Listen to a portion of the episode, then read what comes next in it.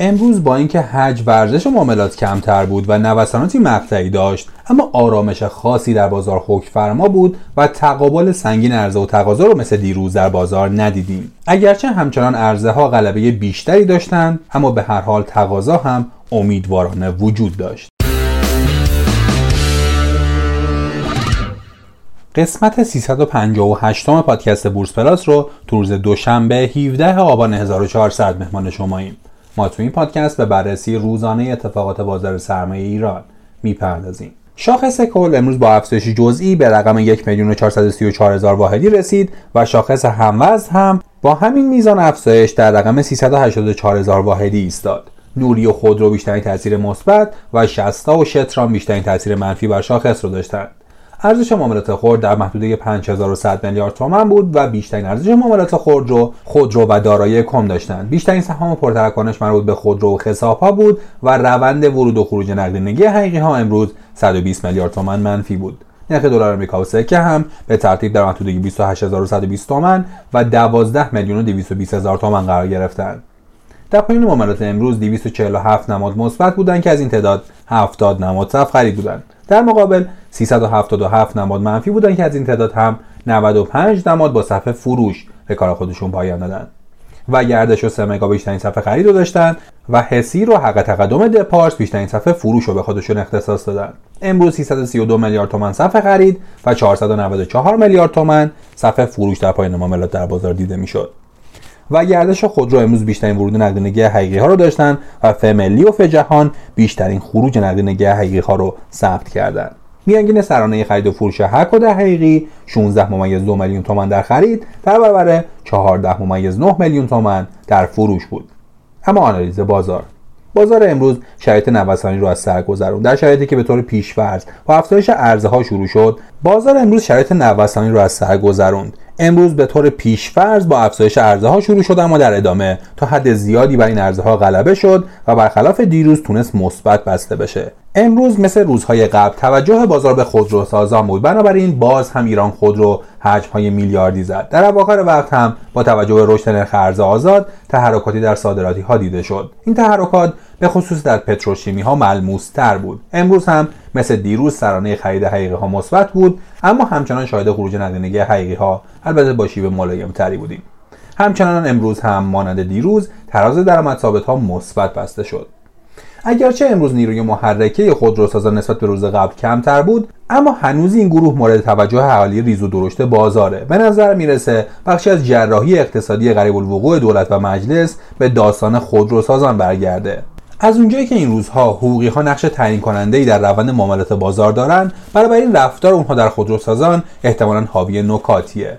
رشد خودروسازان پس از جلسه شورای هماهنگی سرانه قوا تأمل برانگیزه. انگار در این جلسه اتفاقی افتاده که کلیت بازار از اون فعلا بیخبره. هرچه هست به نظر میرسه اراده دولت برای سرسامان دادن به خودروسازان بسیار بسیار جدیه.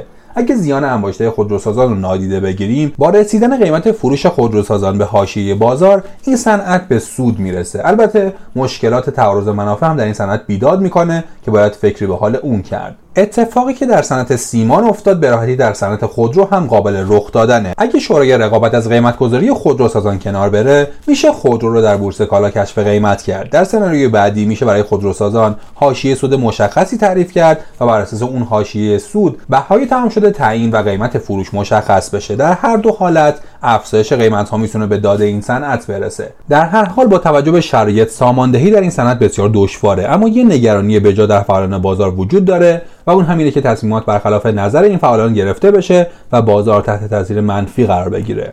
کم نبوده این تصمیمات در پالایشگاه‌ها و بانک‌ها که نمونه عینی اون شتران و به ملته. اما حالا که نماد خودرو در حال رشد، تحلیلگران تکنیکال محدوده دویست و بیست تا دویست و سی تومان رو یه مقاومت مهم پیش راه رشد این نماد میدونن. باید دید که آیا نقدینگی میتونه منجر به شکست این نقاط بشه یا مثل سایپا درگیر با این مقاومت میشه و مدتی نوسان میکنه. اما امروز هم ارزش معاملات اوراق افزایشی چشمگیری داشت. عمده ارزش معاملات در اوراق مرابحه عام دولت و منفعت دولت به ارزش بیش از چهل و هشت هزار میلیارد تومان بود. منحنی یلد کرو به صورت تخت شده. بازدهی اوراق قرضه یا همون اخزای سه ماهه با بازدهی اوراق قرضه سه ساله تقریبا مساویه. این اتفاق در اقتصاد یعنی نااطمینانی به آینده. البته این دلیلی کاهش انتظارات تورمی هم میتونه باشه. در این بین نرخ سود اوراق خزانه اسلامی و اقصا در حالی دیروز به مرز بیست و چهار درصد رسیده بود که آخرین بار آذر نود و هفت مرز بیست و چهار درصد رو لمس کرده بود. کارشناسان اقتصادی سه عامل تطبیق با انتظارات تورمی، کمبود نقدینگی و ساختار بازار از مهمترین دلایل رشد نرخ این نوع اوراق ارزیابی میکنن. به نظر میرسه در مقطع فعلی ترکیبی از سه عامل اشاره شده میتونه توجیه کننده نرخ رشد نرخ اوراق باشه و ریشه اونها میتونه در کسری بودجه دولت و فشار بر بانک ها باشه. همین شرایط هولناک باعث شده تا تیم اقتصادی دولت هماهنگ بشه و جلسات فوری برگزار کنه. برای این کارگروه مشترک بورس و بانک مرکزی با محوریت نرخ اوراق تشکیل شده. روز گذشته یعنی یک شنبه شانزدهم آبان جلسه میان اعضای هیئت مدیره سازمان بورس اوراق بهادار و بانک مرکزی با محوریت و دستور کار نرخ اوراق و نرخ بین بانکی برگزار و مقرر شد کمیته و کارگروه مشترکی بین بانک مرکزی و بورس اوراق بهادار تشکیل بشه تا فعالیت‌های تامین سرمایه و پرداخت سود از طریق سیستم بانکی رو رسیدگی کنه. وزیر اقتصاد در مورد این جلسه گفته در این جلسه ابزارهای تعیین نرخ سود بانکی که برای فعالان بازار سرمایه اهمیت داره مورد بررسی قرار گرفت و هماهنگی‌های لازم به منظور همسانسازی سیاست‌گذاری‌ها و بحث نرخ ارز هم به انجام رسیده. دولت نقش شفافسازی و سالمسازی بازار سرمایه را به عهده داره و در تلاش برای ایجاد ثبات و اعتماد در بازار سرمایه است.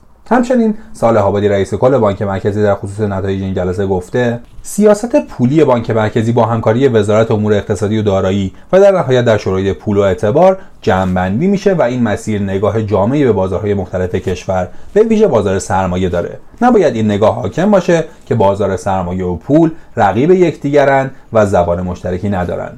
مجید اشقی رئیس سازمان بورس هم به نتایج این جلسات پرداخت که حائز اهمیت بود. به واسطه ارزش هشت هزار هزار میلیارد تومانی بازار سرمایه کوچکترین تغییری در اون بسیار حائز اهمیته و در نتیجه تشکیل شورای ثبات مالی ضرورت بود. مهمترین عاملی که به نگرانی‌ها در بازار سرمایه دامن میزنه بی‌ثباتیه و البته این در حالیه که متغیرهای کلان بازار سرمایه در شرایط مطلوبی هستند. در حال حاضر حجم و تنوع بازار سرمایه به گونه‌ای که در تمام حوزه‌ها فعاله و فکر می‌کنم هیچ تصمیمی در دولت اتخاذ نمیشه مگر اینکه با بازار سرمایه مرتبط باشه و امیدوارم تشکیل کارگروه مشترک بین بانک مرکزی و سازمان بورس در این باره راهگشا باشه. اما اظهارات خطیب زاده کافی بود تا بهانه برای رشد نرخ ارز به دست بیاد. خطیب زاده سخنگوی وزارت امور خارجه سه اقدام رو شرط ایران در بازگشت آمریکا به برجام خوند. آمریکا باید مقصر بودن خودش رو بپذیره، تحریم‌ها یک جا باید لغو بشه و آمریکا باید تضمین بده که هیچ دولت دیگه‌ای اقدام ترامپ در خروج از برجام رو تکرار نکنه. حالا با رشد نرخ ارز تحلیلگران در کنکاشن که مقاومت بعدی کجاست. مشاهدات نشون میده که محدوده‌های بیست و هشت هزار و چهارصد تومان تا بیست و هشت هزار و پانصد تومان بسیار جدیان و ممکنه سد راه رشد دلار باشن. برخی معتقدند که دلالان در تلاشن تا پیش از شروع مذاکرات برجامی در هشتم آذر ارز خودشون رو در سطوح بالاتر به فروش برسونن و از این رو در هفته‌های آینده باید انتشار کاهش نرخ‌ها رو داشته باشیم. باید در نظر داشت که عبور راحت نرخ‌ها از محدودهای مقاومتی راه رو برای رشد دلار تا سقف قبلی هموار میکنه، موضوعی که داده‌های تکنیکال هم تا حدودی اون رو تایید میکنن. اما پیشبینی بازار فردا، معاملات امروز اگرچه با کاهش اندکی در حجم و ارزش معاملات همراه بود و نوساناتی مقطعی داشت، اما امروز آرامش خاصی در بازار حکمفرما بود و تقابل سنگین عرضه و تقاضا رو مثل دیروز در بازار ندیدیم. اگرچه همچنان عرضه‌ها غلبه بیشتری داشتند، اما به هر حال تقاضا هم امیدوارانه وجود داشت. نکته بسیار مهم در معاملات امروز در این بود که همگام با رشد نرخ ارز یک بار دیگه توجه به نمادهای صادراتی از جمله پتروشیمی ها، پالایشگاه ها، فلزی ها و معدنی ها قوت گرفت. بنابراین یه اتفاق میتونه شیفت نقدینگی موجود در بازار از ریالی ها به دلاری ها باشه. البته سناریوی خوشبینانه و مطلوب در رشد دسته جمعی نماد هاست، اما مشاهدات نشون میده که به دلیل کمبود نقدینگی چنین سناریوهایی سریعاً به شکست محکوم میشن. به هر حال شاخص محدودهای مقاومتی و مرز روانی مهمی در محدودهای یک میلیون و چهارصد و هشتاد هزار تا یک میلیون و پانصد هزار واحد رو در پیش داره و احتمال داره رشد نرخ ارز بهانه خوبی برای شکستن این نقاط باشه. نظر شما در مورد بازار فردا چیه؟ فکر می‌کنید تا یه معاملات فردا و پس فردا محدودهای یک میلیون و چهارصد و هشتاد هزار تا یک میلیون و پانصد هزار واحدی قابل دسترس و شکستن باشن؟